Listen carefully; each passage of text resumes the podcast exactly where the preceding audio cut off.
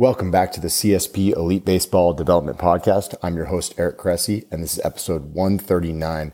I'm really excited for today's guest because it's actually one of C S P's original pro guys. He trained with us at C S P Massachusetts all the way back as early as, I think, two thousand eight. Um, and really helped to set the stage for the culture that, you know, we really established, the way we train athletes, gave us some really critical feedback at an important time in our business, and was kind of one of our, of our guinea pigs as we worked to build this thing out. So um, a guy I've respected a lot. He finished his playing career in two thousand fourteen and went immediately to the coaching ranks, and he's doing some great stuff now. Um, as you'll you'll hear in this interview, just has an awesome perspective on, you know, how the game has evolved, but also, you know, what it's becoming so that he can best help the players with whom he works. So really good one coming up. This episode is brought to you by Athletic Greens, the most comprehensive N S F certified for sport daily nutritional supplement I've ever tried. With so many stressors in life, it's difficult to maintain effective nutritional habits and give our bodies the nutrients they need to thrive. As a father of three young kids and a co-founder of multiple businesses in multiple states, on top of still being an avid exerciser, I know that busy schedules can really take their toll on us. Whether it's poor sleep, exercise or life stressors, environmental factors, or simply not eating enough of the right foods, we can wind up deficient nutritionally. This is where Athletic Greens can really help. It's a game-changing nutritional insurance policy. They simplify the logistics of getting optimal nutrition on a daily basis by giving you just one thing with all the best things. And that's why I use it daily and recommend it to our athletes. One scoop of Athletic Greens contains seventy-five vitamins, minerals, and whole food sourced ingredients, including a multivitamin, multimineral, probiotic, green superfood blend, and more. They work together to fill the nutritional gaps in your diet, increase energy and focus, aid in digestion, recovery, and supporting of a healthy immune system. This all can happen without taking multiple products. While most nutritional products come to market and stay stagnant, Athletic Greens continues to obsessively improve this one holistic formula based on the latest research, producing fifty-three improvements over the last decade. They invest in the most absorbable and natural source of each ingredient and go above and beyond in third-party testing to ensure their customers continue to receive the highest quality and best daily nutritional habit on the planet. It's lifestyle-friendly, whether you're keto, paleo, vegan, dairy-free, or gluten-free, and contains less than one gram of sugar without compromising on taste. They put seventy-five ingredients through the N S F for Sport certification to come up with a formula that's trusted by some of the world's best athletes, including our own. Right now, Athletic Greens is giving our listeners ten free travel packets with their subscription. Simply go to athletic greens dot com backslash Cressey to receive my offer. These travel packs are perfect for supporting your immune system, energy, and gut health when you're traveling for games, training, or simply when you're on the go. They can be a great counterbalance to less than ideal on-the-road food options. So if you want to bridge the gap between deficient and optimal and give yourself the best chance to get nutrient diversity, then head to athletic greens dot com backslash Cressey and get your ten free travel packets today. Again, that's athletic greens dot com backslash Cressey, C R E S S E Y. Today's guest grew up in Somerset, Massachusetts, and went on to play college baseball as a pitcher and catcher at Eckerd College. He was undrafted out of college and chose to sign with the Tampa Bay Rays as a free agent in two thousand six. From two thousand six through two thousand thirteen, he was a catcher in the Rays organization through as high as triple A. He spent his final season in two thousand fourteen in the Tigers organization before retiring from playing to pursue his coaching career with the Rays. In two thousand fifteen, he served as a coach for the Princeton Rays in the Appalachian League, and then in two thousand sixteen moved to the Hudson Valley Renegades in the New York-Penn League. He started the two thousand seventeen season as the third base and catching coach of the Durham Bulls in the International League before returning to serve as the manager of Hudson Valley. He served as the Bowling Green's Hot Rods manager in the Midwest League in two thousand eighteen and was named two thousand eighteen Midwest League Manager of the Year. He spent the two thousand nineteen season as one of the Rays minor league field coordinators. In December of two thousand nineteen, he was hired by the San Francisco Giants as their bullpen and catching coach. In twenty twenty-one, his first full year with the organization, the Giants won one hundred seven games to top a franchise record for victories that had stood for one hundred seventeen years. They also won the National League West regular season title. Please welcome to the show, Craig Alvarez. Craig, my man, this is really long overdue. Uh, thank you for joining the show. Oh, man, I'm pumped, man. It's definitely long overdue. It's just good to see you. Good to chat with you again. You know, it's been a little bit, but it's it's always good to see you and catch up. It has. And, and people forget, like, you were an O G. You were C S P kind of two point oh. We went from the dungeon with lots of rust to actually looking somewhat professional. You know, I had I, I bet you were probably, you know, our sixth or seventh pro guy back in the day. And what's cool about that crew is there are a lot of those guys that have gone on to like working in pro ball. Like Stephen Wilson's like a national cross checker with the Angels, yeah. Sean Havlins in the Red Sox front office, here with the Giants. Um, it's a cool little little culture that, that emerged. Yeah, I, it's just crazy when you look back on it. Like even I mean, Sahil doing what he's doing. Yep. You know, it's it's it's insane. Um, you know, you're just kind of very fortunate to be around great people, and that's a credit to you and the environment and the culture that you created, and and that little that little uh, you know room floor and you know small Hudson Hudson Mass yeah in Hudson Massachusetts, man, and. I love making that drive up there. It was a long drive for me, but it was worth every minute of it. And, you know, I'm just forever grateful to be around great people and yourself. Oh, it's funny, man. I'm, I'm feeling old, though. We've, we've, oh, Gomes, man. You, you probably too. Gomes and Fuld are, are both G Ms um, who are who are kind of part of that crew as well. So come along. Yeah, way. It's so true. It's, uh, we got kids now. You know, yeah. We've always been bald, so we're we're good yeah. on that front. So I, you know, I'm gonna I'm gonna throw it out there. We'll start as you as a player, and it's gonna morph into you as you know in your transition to coaching. And so we had a lot of guys that we interacted with. I, I distinctly remember a conversation actually with Adam Russell, who kind of came up with you through the Rays organization. I know you were kind of part of that team with you know David Price and Evan Longoria, and everybody kind of went level to level. Um, and Gomes was kind of in that conversation as well. And so many of those guys just absolutely raved about you. They loved throwing to you. Obviously, the bat was a little bit light, but you you came up in an era where where elite receivers were were heavily underappreciated. You know, certainly by maybe front offices and scouts and things like that. But they were they were in very subjective feedback, really heavily appreciated by pitching staffs. Um, you know, guys loved throwing you, but it never seemed to show up in the box score or even the analytics available at the time. So I'm I'm actually genuinely curious. Like I watched it. But was this something you were aware of at the time that you were you were that much of a better receiver than your peers? Or is it something you only maybe appreciated looking back in hindsight? Yeah, I think it's something where I really took a lot of value in it, and I took pride in it as well. And, you know, like you said, the bat was light. Um, I was undrafted free agent. Um, I knew what my role was. I knew what was going to get me on the field and keep me around, essentially. Um And I was catching, you know, I had a good arm. I could catch and throw, but at the end of the day, when you're playing sparingly, you want to make sure that that pitcher on the mound um, is ready to go and you're giving your best effort for him. Um, you know, because like you said, when you're not playing for five days, the next thing you know, you're catching David Price in the start. And you're like, okay, well, he's our top prospect. You want to make sure that he's dialed and and you're and you're putting your best effort to make him look good. So I definitely took pride on every pitch I called, every pitch I caught, just to make him feel comfortable. And, you know, at the end of the day in this game, on the pitching side of things, like you want to throw as many strikes as you can. So I knew that as a as a catcher. So I was just trying to get as many strikes as I can.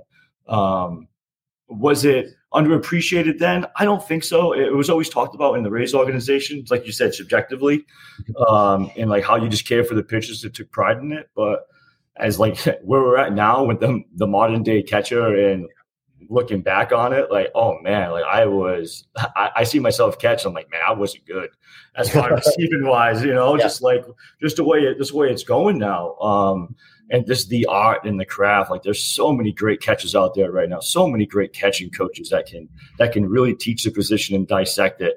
Um, so where it's morphed to and, and come in like a short amount of time in like six years, it's, it's been fun to watch. Um, You know, going back, I probably would have done things a lot differently what I know now, yeah. um, you know, just as far as like body movements behind the plate, different setups, because it was frowned upon. Yeah. When I was coming up, you just had to catch that. You had to catch a certain way. But now there's so much freedom to to, to go out there and be you and, and solve whatever problem on the field. Um, but, yeah, like it definitely was, it, you know, speaking with Russell and like catching those guys, it was always cool to, to make them look good and get that feedback from them because – you know, you always want to, you know, be that good leader and also like win games. And essentially, if you're buying into the pitcher and receive the ball well, do the little things behind the play, ultimately that ends up with wins.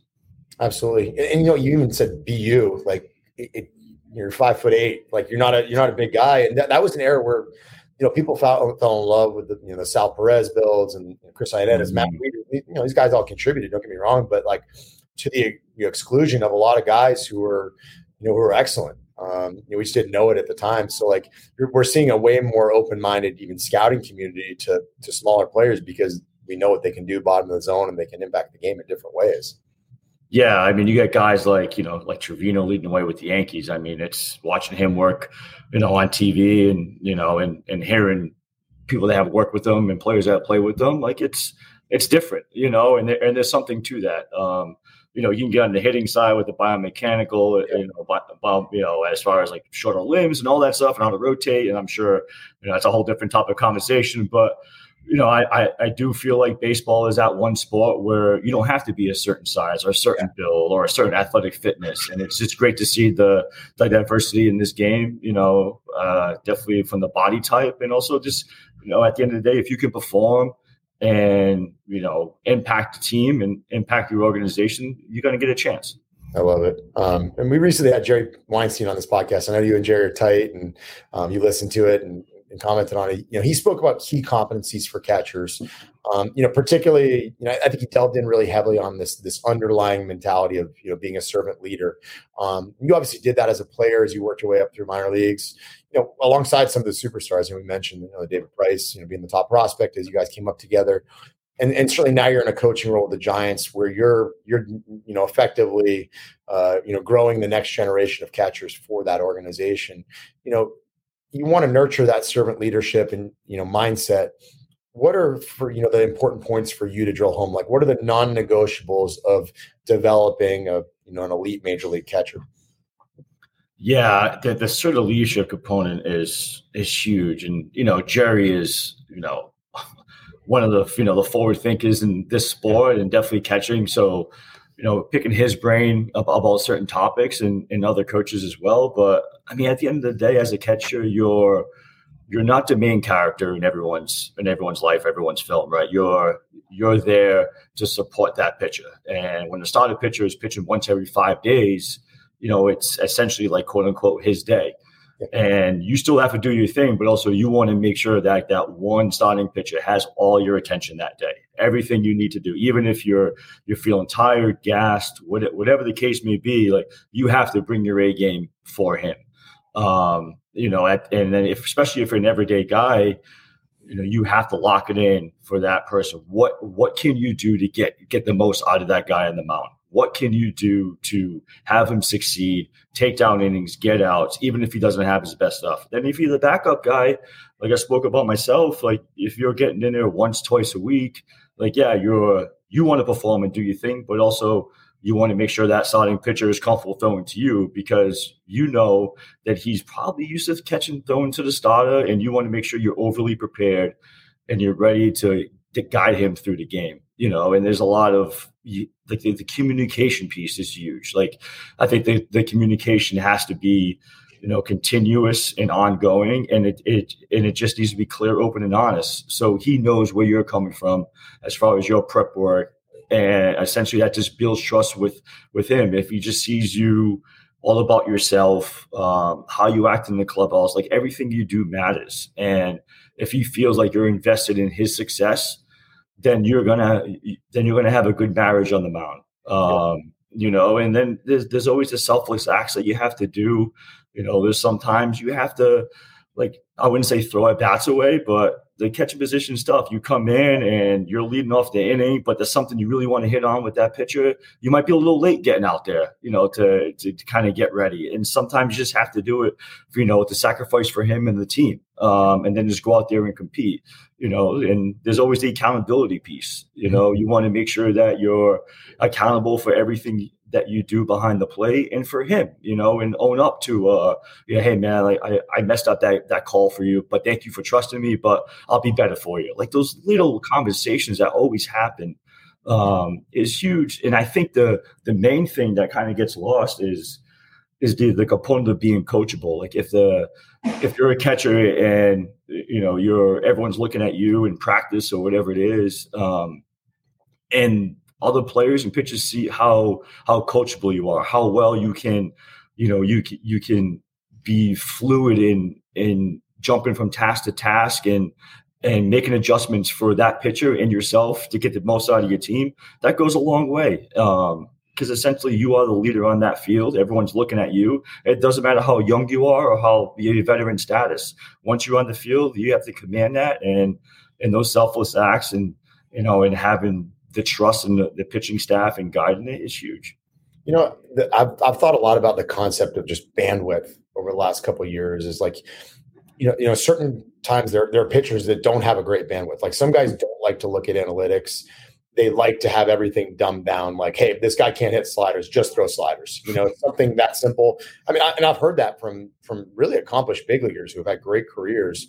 Um, you don't really have the option of having a small bandwidth as a catcher, right? Because it's not just having to, you know, focus on your hitting, your defensive work, your pregame prep, your relationship with pitcher, your relationship with an umpire, all those different things. But I think one of the most critical roles that people don't realize is you're actually distilling a lot of information. You're you're the funnel on figuring out what actually gets to that pitcher. And, and I've heard stories about big leaguers, you know, who are frustrated because they're, you know, their pregame hitters meetings is like two hours long, and there's PowerPoints, and they're just completely overwhelmed. And, and that can quickly happen as we have, you know, more contributions from front office, analytics departments, certainly, you know, more people in the pregame meetings as coaching staffs have grown and grown. I, I have to assume we've seen a generation of pitchers who at times have gotten overwhelmed, especially if you have a catcher who doesn't know how to like kind of thin the herd of information, so to speak.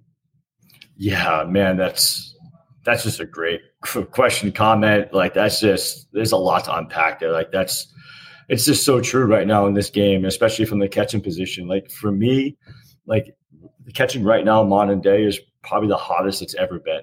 Like, there's so much you have to deal with, like you said, with the analytics, the data, doing your game prep. Um, you know, making sure like what that pitcher is feeling, his strengths, you know, layering that in. And then, you know, you have to do like your hitting part, like your, your scouting work on, on that starting pitcher, like you said. And then, and then also the receiving component, man, like you just have to be dialed in on every pitch. And that takes so much bandwidth. Like you can't take any pitch off because you don't know like what pitch is going to sway the count and is going to sway the game. Like you really just can't. There's no downtime. And even when you come in the dugout, like the conversations with the pitching coach, you know, and, you know, myself now, I, I got moved to the dugout, um, you know, the third series after the All-Star break to be closely with the catchers. And, you know, we have Joey Barr, our rookie catcher, and, you know, he's feeling that right now as far as just like being dialed in. He's doing a great job, but it was like a, a slow learning process. Um, and that's something us as a staff, we always challenge ourselves because to your point, like these meetings can go on for two hours yeah. with all the information you have. And it's great information. Like it's, you know, it's us job as coaches to, to decipher that information, you know, what's noise, what's actually actionable, uh, and how can we implement it in game? Um, you know, we always challenge ourselves with that. And like you said, some pitches just like it extremely simple. Um, and that's great. You know, when you, when you have that simple attack plan, cool, great. And there's other guys that want to get really granular and, and sometimes it gets a little bit much, but as long as you give them some guardrails of what we're trying to do and, you know, going into that game, that plan, it just makes everything a little easier. But like, man, like the, like that communication piece with our analysts and our front office is like, it has to be just constant and what we're trying to do. And, you know, and also us having an understanding that some of the stuff that we might do on the, on the, on the coaching side of things might, might be wrong. Um, and then it's the same thing as, you know, some information that comes in. And I think as long as we know that as coaches, we're going to try some things or, you know, you know, hear some things as far as the analytical wise and, and, and data, like sometimes it might be wrong. That's cool. You just have that conversation to learn from it. Um, and I think that's where any great culture that you're trying to establish, um, you know, that's what the goal is. And that's something that we're trying to do here.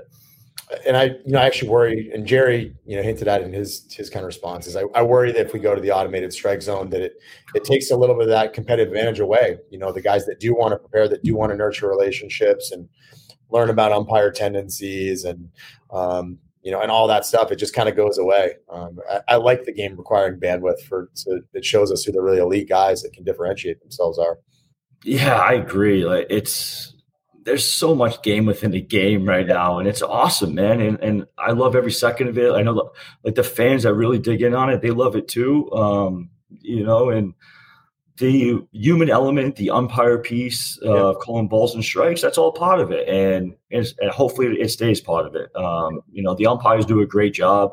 I, I think the box on T V needs to just needs to go. Um, it's not even the right box. We can get into that, but it just makes you question everything. But if the box is not on T V, you're just watching a game and then, you know, it, it is what it is. But the art of catching and receiving, keeping strike strikes, like trying to to gain any any advantage for your guy is is what it's all about. And you know, I feel like where we're at right now, and just watching the game on T V and how how elite these catches are, it would yeah. be a shame if it goes away. No, I, I agree with you one hundred percent. I mean, worst case scenario, you know, great umpires, something like that. There's there's ways to provide objective feedback without just like taking away what makes baseball beautiful. Um, yeah, absolutely. Maybe, maybe like an interesting transition. So like towards the end of your playing career, um, you know, a lot of people actually told me that you were going to make a phenomenal manager when you retired. I, I want to say that, you know, I heard this directly from Joe Madden one day. Um, you know, just in a, in a passing interaction with him at, at the Trop, like way back in like two thousand fourteen. Um, but taking a step back, you know, what were the traits that made them think that about you, you know, as you look back on yourself? Like what differentiated you, you know, beyond just the fact that you were, you know, a catcher, which, you know, kind of naturally led to ascension to the coaching ranks? Yeah, that's a, that's a tough question. Um, yeah, I think it has to be the catching piece is, is a, I think, a big part of that. Um, And probably because I wasn't an, an everyday guy, and I was just sitting on the bench a lot, watching the game and having those conversations. Yeah. You know, I say that jokingly, but it, you know, a lot of it is true. You know, you get kind of get to see the game, you get to have, get to ask really good questions. I wasn't, I wasn't afraid to to go up to our coaches and our managers and ask why we're doing certain things, position wise. Um, you know, game in game strategy. I was just very curious. I just loved the game. It was always curious about it. Uh, being around Joe in those big league camps, like I, I asked him a ton of questions um, about why we're doing things, especially at that time. You know, the Rays were very, you know, at, at the forefront of shifting and, you know, a bunch of other stuff as, and training practices, you know, and just asking why. Um, but I, it just, I think it's, I honestly don't know why people think that, but I, I honestly, I always go back to just the people I've been around and the people I've learned from. And I just take so much from whoever I come in contact with, whether it be yourself and every, like, like we mentioned before, of all the, the, you know, the awesome people that are training at Cressey's and where they're at now, like having those conversations, coming up with the Rays and, you know, having, you know, like Mitch Lukovich and, and Bill Evers and Jimmy Hoff, the more quote unquote old school thinking baseball guys, but there's something to that with the chain of command and, you know, how you go about your business, how you prepare. Like there's something that you take a lot of value from that. And then also being, you know, kind of where the game is going and progressing and, you know, being a part of those conversations with the Rays was, was awesome. And then now here with, you know, with Cap and our staff, like you're just constantly learning every day. And I think it's, I've never was a person that, definitely didn't have it figured out as a as a player. I think as a younger player in college, I thought I did, you know, and you kind of a little bit a little bit on the cocky side. But, you know, once you once you actually start to dig in and learn, you kind of figure out, man, I really don't know that much about about anything. And you want to keep on learning and growing. And I just feel like I've just been been very fortunate of, you know, being who I've been around and, you know, just a byproduct of how I've been, one, raised by my my parents, but also raising this game and being around great people. I think you uh, you nailed two big ones. Like the the curious thing was something that that Sam Fuld, you know, he used that exact same word. You know, we kind of talked about some of the same thing. Is it, it led itself to a great career in professional baseball, where everybody always talked about Sam being a G M when he retired. Um, oh, yeah. And then and Ryan Flaherty, same idea, like super utility guy, not playing every day, hanging out next to Buck Showalter.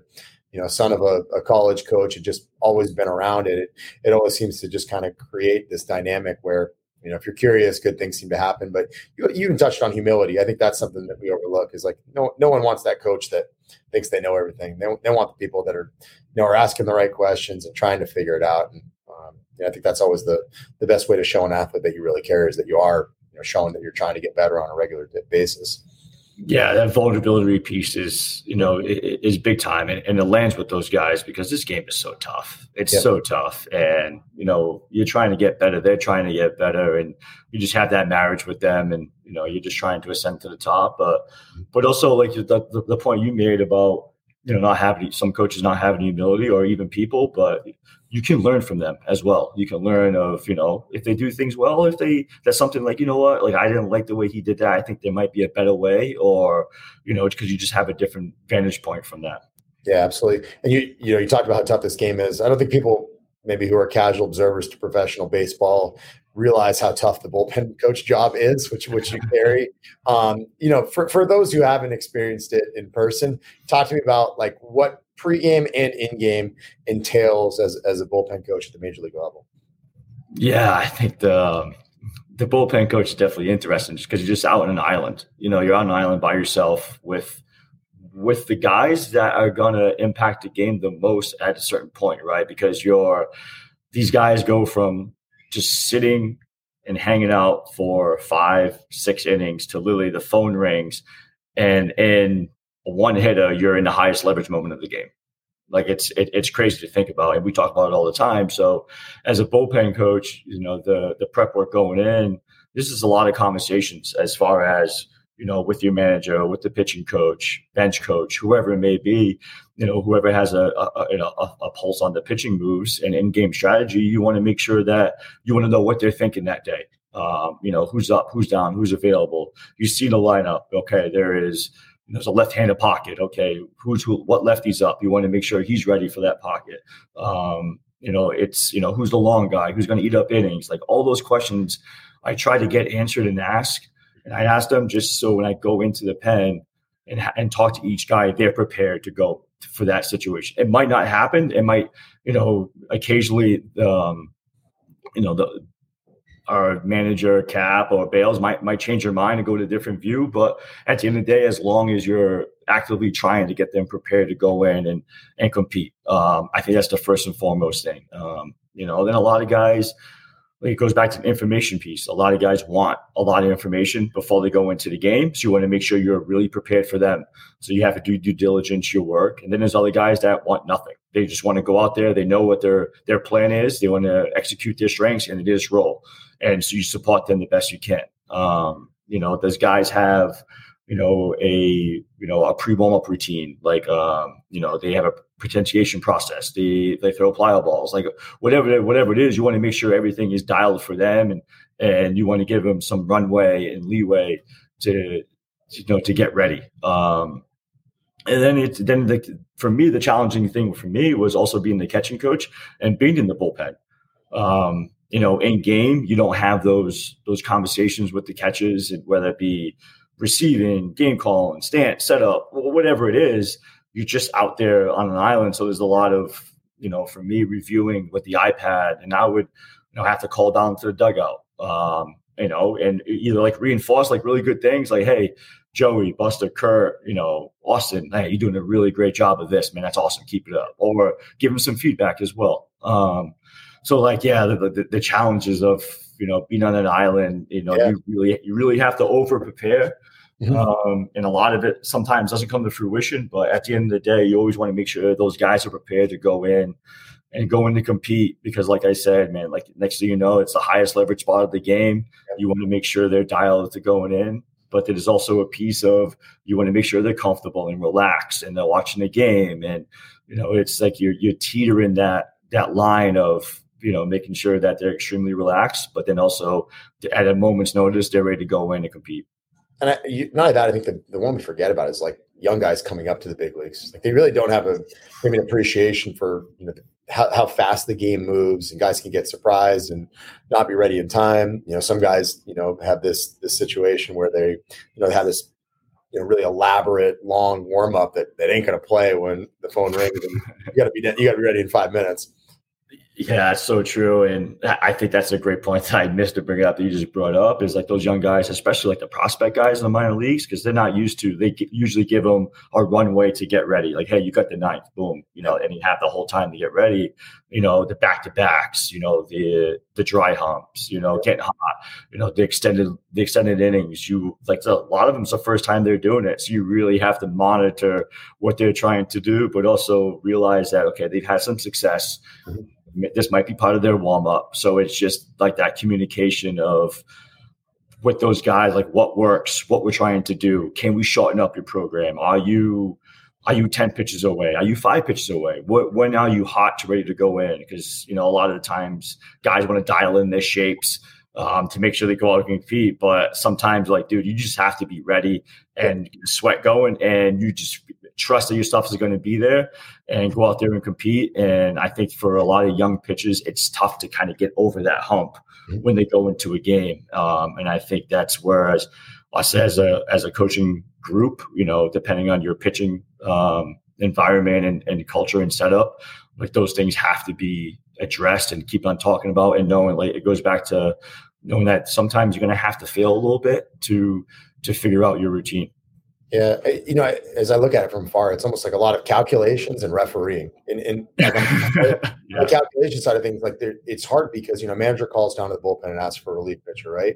That guy may have been in pregame trying to, you know, figure out his slider or something like that and throwing a little extra that day.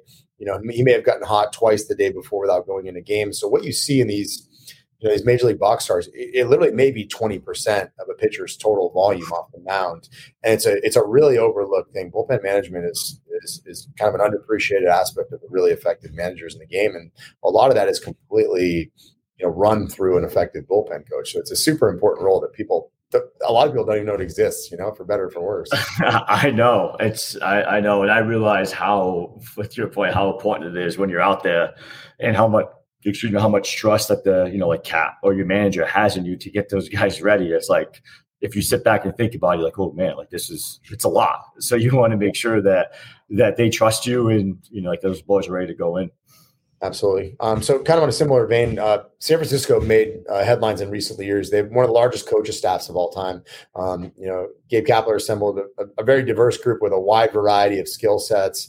Actually, Antoine Richardson's been on the podcast before. He's an old friend as well. They're a C S P guy. Um, mm-hmm. They had a wide variety of skill sets, and they came together. You guys won one hundred seven games. I think that was like the, the most they've ever broke a one hundred seventeen-year-old record um, from the New York Giants. I, I'm curious, what were some of the the challenges and benefits of working as part of a larger staff? You know, were there growing pains of, you know, feeling out like there were so many voices in the room, or was it a smooth, you know, process? You know, like, were there particular lessons that you learned that you think would be really helpful to, you know, any coach that listens to this podcast? Yeah. Um, I asked like nine questions there, so I apologize. No, no, it's, it's, I, man, like it's, it's definitely tough um, at times, especially early, you know, because it's a lot of feeling out process. We pretty much didn't really know each other either. Um, like me and Antoine played against each other, and obviously the, you know, the Joe Rosen and, you know, and your connection as well. But, you know, other guys, we kind of knew of each other. So us kind of coming together was, um, definitely a lot of feeling out, getting to know each other. Cap did a great job. Like, he is an elite communicator. Like, it's very fortunate to, to have him kind of spearhead this and be the manager, because he and it right away brought us all in to, to Oracle, you know, had like a mini retreat type deal and, you know, had some fun activities, get to know each other. But also like the, the twenty twenty shutdown, like kind of helped us as a staff, because we, you know, we had an opportunity to kind of get thrown into spring training. Everyone got to see how we work. Spring training gets shut down. And then, like I said, Cap did a great job of keeping us all engaged during that shutdown. And so we had an opportunity to kind of learn from that, from that perspective, learn about each other, as far as whether that be in a quote, we did like a little book club and we all read Culture Code. We got, we got together, we read Range. Um, you know, we did some other activities on Zoom, and you just kind of just got to know how we, you know, how we all think and how we work. And so we got into that. Once we got into the, when the season started back up, it was a little easier. And then we had the off season together, and, and everything kind of just, just, you know, just kind of uh, flowed together. And the communication piece is the biggest thing, you know, because at the end of the day, where, where the communication lacks, negativity fills the void. So, you know, for us, it's always, we always want to over communicate, you know, like there's so many people across the land, like across our areas that, you know, have our, you know, a little fingerprint on each area, some some of our coaches, and you want to make sure that they know what's going on in your area, because yeah. there's so many conversations that you have with players and other coaches. So you want to keep them up to speed with what you're doing. And that's just, you know, that's something like a little conversation in the locker room, like, hey, with Joey, we're, you know, we've been attacking this. So if you see him, you know, hey, like just give him some, you know, give him some love on that. Or, you know, if you see him doing this, like, please, like, let him know, like, I'll correct him. Like, you're have free reign to say something. You know, we want to make sure that we all have a have our backs. And, you know, Cap likes to, you know, use the neighborhood method, you know, as like you're trying to raise a child, where everyone, like back in the day, and, you know, people across the street, everyone's helping, you know, each yeah. one teach one. So, you know, we really, really try to, you know, emphasize that with us. Yeah. Um, and it, it's it's a lot of work, man. It, it really is. And, you know, especially with, we all want to do great work. We all want to, you know, win games and, and, and compete at the highest level and get these players better. And sometimes whatever area you're in, it's not the most important thing. To us, it is. Us as coaches, like that area is. But in the holistic view of the player, it's just a little microcosm of what they're trying to do that day. So, you know, whether in and sometimes it's you have to let let off the reins a little bit. So in another area can kind of take, you know, take the full focus and have the full focus of that player to get better. And, you know, it takes it for us. It was it definitely wasn't easy. Um, so you have to build that trust with that staff that that, hey, like this is going to be, you know, good for him. And then once once we kind of handle that, now we can circle back and, and start checking the the other boxes to kind of, you know, push his, his development and his growth. Yeah, I, you know, I love that quote, you know, where uh, where communication lacks, negativity fills the void. I think is what you said. You know, you think about it, everyone likes to complain, right? And that's where the negativity is. But what happens if you proactively say, hey, here's what I'm working on with player X, here's what I'm struggling with, and here's how you can help me. And someone has the right to respond to that. I'd love to help you. Here's what I would contribute. Or, hey, you know, we're working on a ton of stuff. Maybe these are competing demands, and we need to collectively decide what the higher priority for that athlete is. It's a really good point. Oh, absolutely. I mean, and like in, in our staff, like there's, like I said, there's so many great coaches out there. And, you know, just because I'm in a catching area, like I've asked our hitting coaches, our infield, I asked Donnie, Donnie Ecker, who was with us, and now it's Petey and J V, and, you know, hey, how, how do you move in the box? Like, what's like, what do you see? What's it backfield looking like? You know, and they would ask me the same thing. How's he throwing? And I'll ask Kai, Kai Correa, our, our infield, um, you know, coach, like, hey, like, would it be transfer? Hey, can you look at, can you look at Joey's transfer? Like, you know, is there a drill? Like, is there something that I, I'm missing here? Like, can you relate it to double plays? You know, you know, and it's, you know, or if, Uh, uh, an issue throwing is like an arm pattern thing. I'll ask Brian Bannister or Andrew Bailey, like the J P, like, like it just, you have so much resources with just in our coaching staff. You'd be, you'd be a fool not to ask for other, like a different vantage point or advice from guys. And I think that's, that's a, an aspect that we, we try to leverage um, for us to use our advantage. I love that. Um, last year, you know, it was an article, and I'm not sure you even used the line in-house, but you guys popularized the term uh, practice dirty, uh, play clean. And, you know, a lot of it was focused on the idea of random practice, which is, has certainly caught on more in the game today. Um, you know, challenging guys during pregame B P instead of just grooving, grooving them seventy mile an hour heaters, like having guys seam breaking stuff and actually swinging and missing at times. And it's, it's something we use a ton with, with great success in the off season, you know, mm-hmm. and, guys have, have shown up feeling a lot better, um, you know, to spring training over the last couple of years. But I, I think, you know, when I look at your situation, is it, you, you guys weren't a, you know, average age twenty-six years old. Like you weren't the youngest team in baseball. You actually had a lot of veterans um, that you got to bought, buy into a new way of doing things. And, and to me, that's super impressive because we we know change is hard and some players are are really set in their ways. On top of that, um, you know, I'm curious, as you got more and more of those veteran players, you know, involved in those processes, were there lessons you learned that you'll carry forward as you try to roll out new initiatives, um, you know, to, to make basically being a progressive coach more, more uh, user-friendly? Yeah. Um, I think first and foremost, it just, it just like the credit goes to the veteran players and the players themselves. Yeah. Like they have to, they have to really, you know, like you said, buy in to what we're trying to do. And for them, just being open-minded and curious, like they've had, especially the veterans we've had that we have here, a ton of one individual success, but then also team success. Like they run three rings, like they're, you know, a perennial contender. Um, so it's tough to come in, us as new coaches and, and young coaches, and like think we have these great ideas to, to get them better. But I think the the one thing that that we tried to do here, you know, especially with our hitting guys, what we alluded to, because that's where like this is really coming to how they got the notoriety with that with that quote, that tagline is, you know, they really wanted like ownership with the, shared ownership with the players. Like they wanted the players to drive this. So, and, and I think we all want that. And that's something that we've definitely learned. I learned here is the value of, you know, of that player like ownership and marriage when you're trying to do things. Um, it's very easy to to come in and dictate, and you have all these ideas and like this is this has worked in the past, but this is definitely going to work here, and let's try this. And you know, each player is different. Um, you know, so you want to make sure when you when you loop in the player, you want to peel back the curtain for him. Like this is the reason why. This is the reason why we we want to try this and, and do this. We're not just like just randomly throwing crap at the wall and figuring stuff out. Like, here's the reason why behind it. Here's some numbers behind it as well to, to justify it. Um, this is what you've done in the past, and this is how you're moving. And this is, you know, an area where we think we can win at the margins, um, you know, and see what their thought is. And, and you, and you keep on having those conversations, go back and forth. Because at the end, like the, your, your training, your practice, you're setting up is, might work that time, and it's not going to be perfect, and you just have to keep on evolving. Um, and the players will give you that feedback, you know, because that, you know, the game, the game is chaotic and chaos. And when you're, when your training is very like scripted and, you know, you know, the, you know, blocked as they, you know, as, you know, what everyone says, and it, that's not what the game is. Um, yeah. So you want to make sure, don't get me wrong, there is a time for a very, you know, specific training where you need to really hold on to a certain skill before you challenge the player.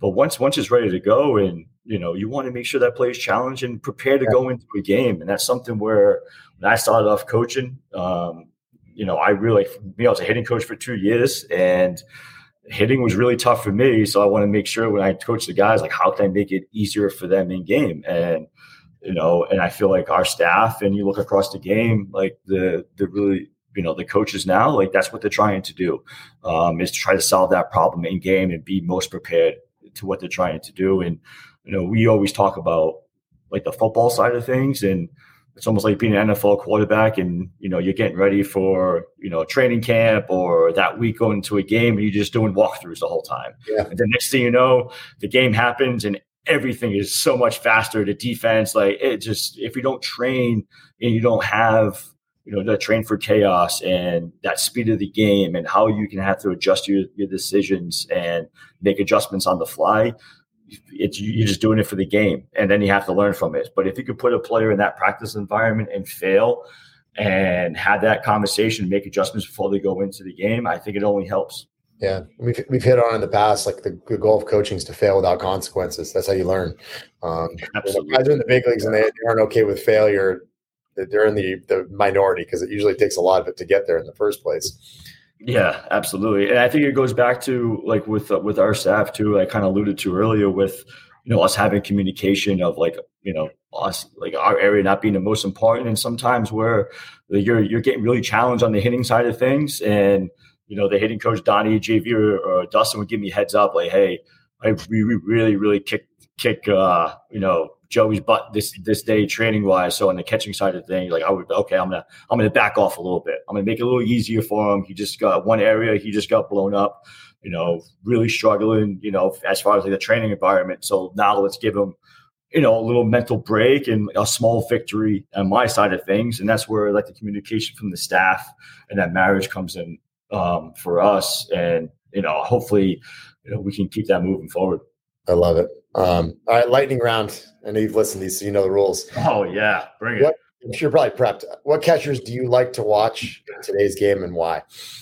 Ooh, yeah, that's, that's a great question. Um, honestly, bef- before I really give an answer, like, I I watch every catcher. Mm-hmm. Like, now I'm in the dugout. I am, like, hone in on every little detail they do, because good, bad, and different, you're always trying to learn. Like, there might be something you see that yeah, you can use, like, all right, why, like, why is, why is their glove flap doing it this? Why are they deploying that stance? And try to decipher the reason why. Mm-hmm. Um, you know, and I, I think that's a very generic answer, but it's true. Um, I really do try to watch every catcher, mm-hmm. um, you know, and then I, I just love, uh, I'm partial to my guys that I work with, yep. just because of the effort and the time and the sweat equity and all the things they yeah. put in to get ready to go into a game. I just know how hard they work. Mm-hmm. So just being around them, I just love watching them play um, and go out and compete. And I think outside of our guys, mm-hmm. like I said, the game is just filled with so many catches. Like, I love watching Jose Trevino do his thing, um, you know, even from the Texas days, and now watching him on stage with what he's doing with New York and really taking the reins there with, Uh, you know, with with Higgy, it's it's awesome. Um, you know, J T Realmuto, what he's been doing. He's a freak, man. Like, a he's time. a freak athlete. Like, the way he throws, stealing twenty bags. You know, yeah. being a workhorse behind the plate. You know, especially in the, right now in in this era where like platooning players is is big and workload management is huge. Like we all we all buy into that. Then you get guys like you know like J T who just like, nope, I'm going to catch every game. You know, I just roll me out every time, and you know, I, there's a lot of respect there for that. No doubt about it. Um, I know uh, you implied it earlier, but you're a, you're a voracious reader. Um, what, I don't, I'm not sure you can be on Gabe Kapler's staff without being a voracious reader. That's going to go with the territory. But what's something every young baseball player um, should read or watch? Um, I think the first thing every young baseball player should watch is baseball. I yeah. think that's that, that's the um, – I think there a lot of young players just don't watch the game, um, yeah. you know, and – there's so many, like, literally the in-game, it, it's, oh, man, like there's so many little nuanced things that you yeah. can see. Like for me as, you know, I really relish when I watch the game, um, like the dead time. Like everyone hates the dead time, but like that's where the real baseball happens. Like the action, like when the pitch is thrown, the ball hits, like all that's done before. Yeah. And the fans love that, but I think like the the real like, fans that love baseball and you know and the players, like even like the the older guy, like the more veteran players, like they thrive in that dead time. Like oh, yeah. like every little like what's what's the hitter trying to do? What the you know the, the third base coach is he trying to like relay something to the to the base runner? Um, is the catcher signs be, like all like those little nuanced things? The veteran guys were like really really. relish yeah. on and they thrive in. I think that's why they play, they have that edge. Um, and the young guys just really care about like what's the action, like the action yeah. of what's going on. So for me, for the real, for the youth players, young players, just to watch the game and, you know, and the game within the game and what each, what each pitcher, hitter, coach, like what each team is actually trying to do. Yeah. Um, as far as actually like literature, like I think one just reading, like I wasn't, reading in general. I wasn't, for me personally, I wasn't a big reader growing up. Um, I kind of gravitated to it. And and I, for me, it's just it's just a great outlet of getting away from the screen, um, you know, having some quiet time to yourself and also just learning and growing and and being curious. Um, you know, some great books like the M V P Machine is great as far as like development.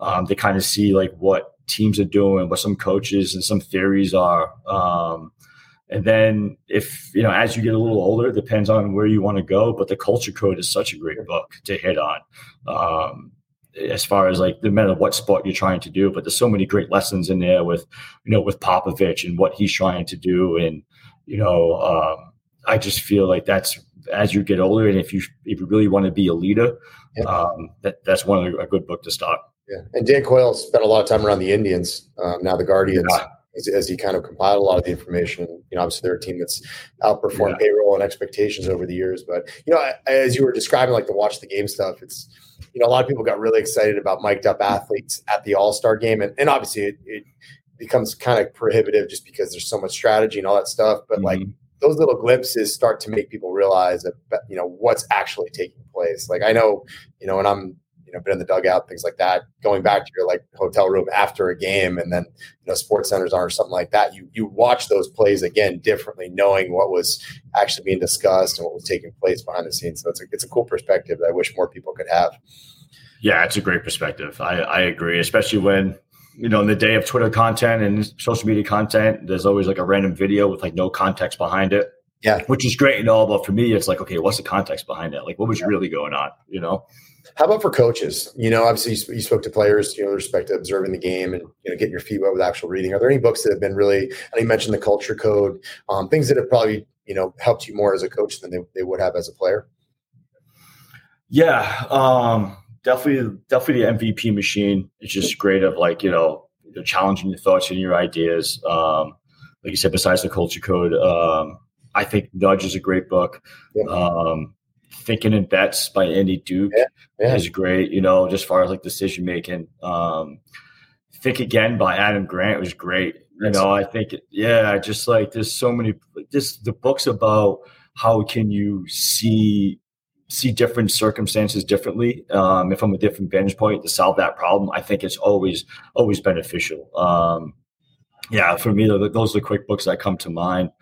Uh, but like, there's so many great podcasts as well, like yourself, like this, like the, what you've been doing is outstanding. Just having like different voices and, and different perspectives. Like that's hot. Like that's like, it's unbelievable. Um, you know, and, you know, the, the uh, Positive View by John Gunner, he always has some great coaches on there and, you know, other entities. And, you know, honestly, and, and what, what Sal, what Sahil Bloom's doing, you yeah. know, he's just putting a ton of great free content out there. Uh, and it, the, the, like his frameworks and the business and how you can relate it to life, and you can relate it to sports as well. That's and true. What you're trying to do. Um, you know, it's just being open-minded and curious and try to use whatever entity or aspect in your in your in your game in your in your arena is is what it's all about. I love it. Now, this is my last question today. It's going to be my favorite one. So you uh, you had some very specific rules. And first off, let me let me preface by saying you probably caught more bullpens oh, in the first right. three to four years of, of C S P's existence than anybody else. And it, it actually it transitioned to Matt Blake. Um, you know, Matt was the best left-handed catcher in the game for a long time. So you guys were like, you know, you were you were both behind the dish on the regular there. And I know you imparted a lot of this wisdom to Blake. You know, and there were things like the, the absolute no-nos, right? Like never end a bullpen on a curveball. You know, you know, never say one more and then keep saying one more over and over again. Like, what are the other things that like pitchers should absolutely not do that irritate their catchers? Oh man, the one more thing is huge. Like the one more, it's like, hey, we get one more. But man, dude, like one more unless it's a ball. Yeah, like one more unless it's a ball. You want to finish on a great pitch? Like that's not that's not how it goes, man. Like no, um, I think the spiking of the fastball um, really, like, really gets really get, gets underneath the catcher's skin, because you know pitching is it's the only area on the field where it's actually proactive and everything else is reactive. Like you control everything. Like yep. you, the only thing you do is throw a baseball. Um, so if you're, if you bounce a fastball, it's just like, man, you, you throw ninety-five, man. Like bouncing a fastball is, is tough to catch, block, like get out of the way. It's like, come on, man. Like just get, get it to me in the air one time. Um, now that really happens. I think, um, the, I think now, um, like looking back on it, those rules were awesome and funny, but also yeah. like I still cracks me up when pitchers throw a nasty pitch and like, hey, did that move good? Like, how was the movement on that? It was like, what, what do you mean, dude? Like, you just threw the ball. You saw how I caught it. That was gross. Like, you know, it's gross. If you want me to, if you just want me to pump your tires, I'll let you know. Um, but uh, like, but it's just, it's just funny because they know it's good. Uh, they know it was a great pitch, but they just want to hear it from you. Um, and that's why I challenge. It's funny, we're laughing, but I challenge the catches to, because they, they want that feedback right away. So if they throw a nasty pitch, let them know. Because if you don't let them know, they're going to ask you that question. Hey, is is it good? Like, was that pitch good? So just to, for me, not to hear that question, so if the pitcher throws a really good pitch right away, give them feedback. Just give them feedback right away. One, it's obviously, it's we're, we're joking about it, but it's, I think it's a great, you know, relationship building and like knowing that pitch is invested, but um, it's just, it, it just cracks me up though. Every time a pitcher says that, it's like, man, you know how nasty that pitch is. You know how I caught it. You just almost broke my thumb. Like it's disgusting. Like, yes, it's the, best, it. it's the best pitch I've ever seen. Let's put it that way. Yeah. And I've got seven more bullpens to catch. yeah. Like I'm, uh, we're having this conversation right now and I'm looking outside the cage and there's a line of seven dudes. Like, let's, let, let's let me take my beating, please. Oh, that's terrific. And, and I mean, it's, I mean, don't get me wrong. You're endearing on a number of levels, but I feel like some of those lessons are the things that will, I mean, you could win ten World Series, and I'm still going to remember the lessons from the cage. I know, and that's and, and and that was a great yeah, that was a great part of the culture that was up there. You know, just the the constant back and forth, and you know, talking crap to each other. It was awesome. But yeah, it's, it's so you, like we we never throw to tarps, like for that reason. Like I know a lot of facilities out, like we're adamant, like you're going to throw to an actual human being that will yell at you if you do something stupid. yeah, I love that.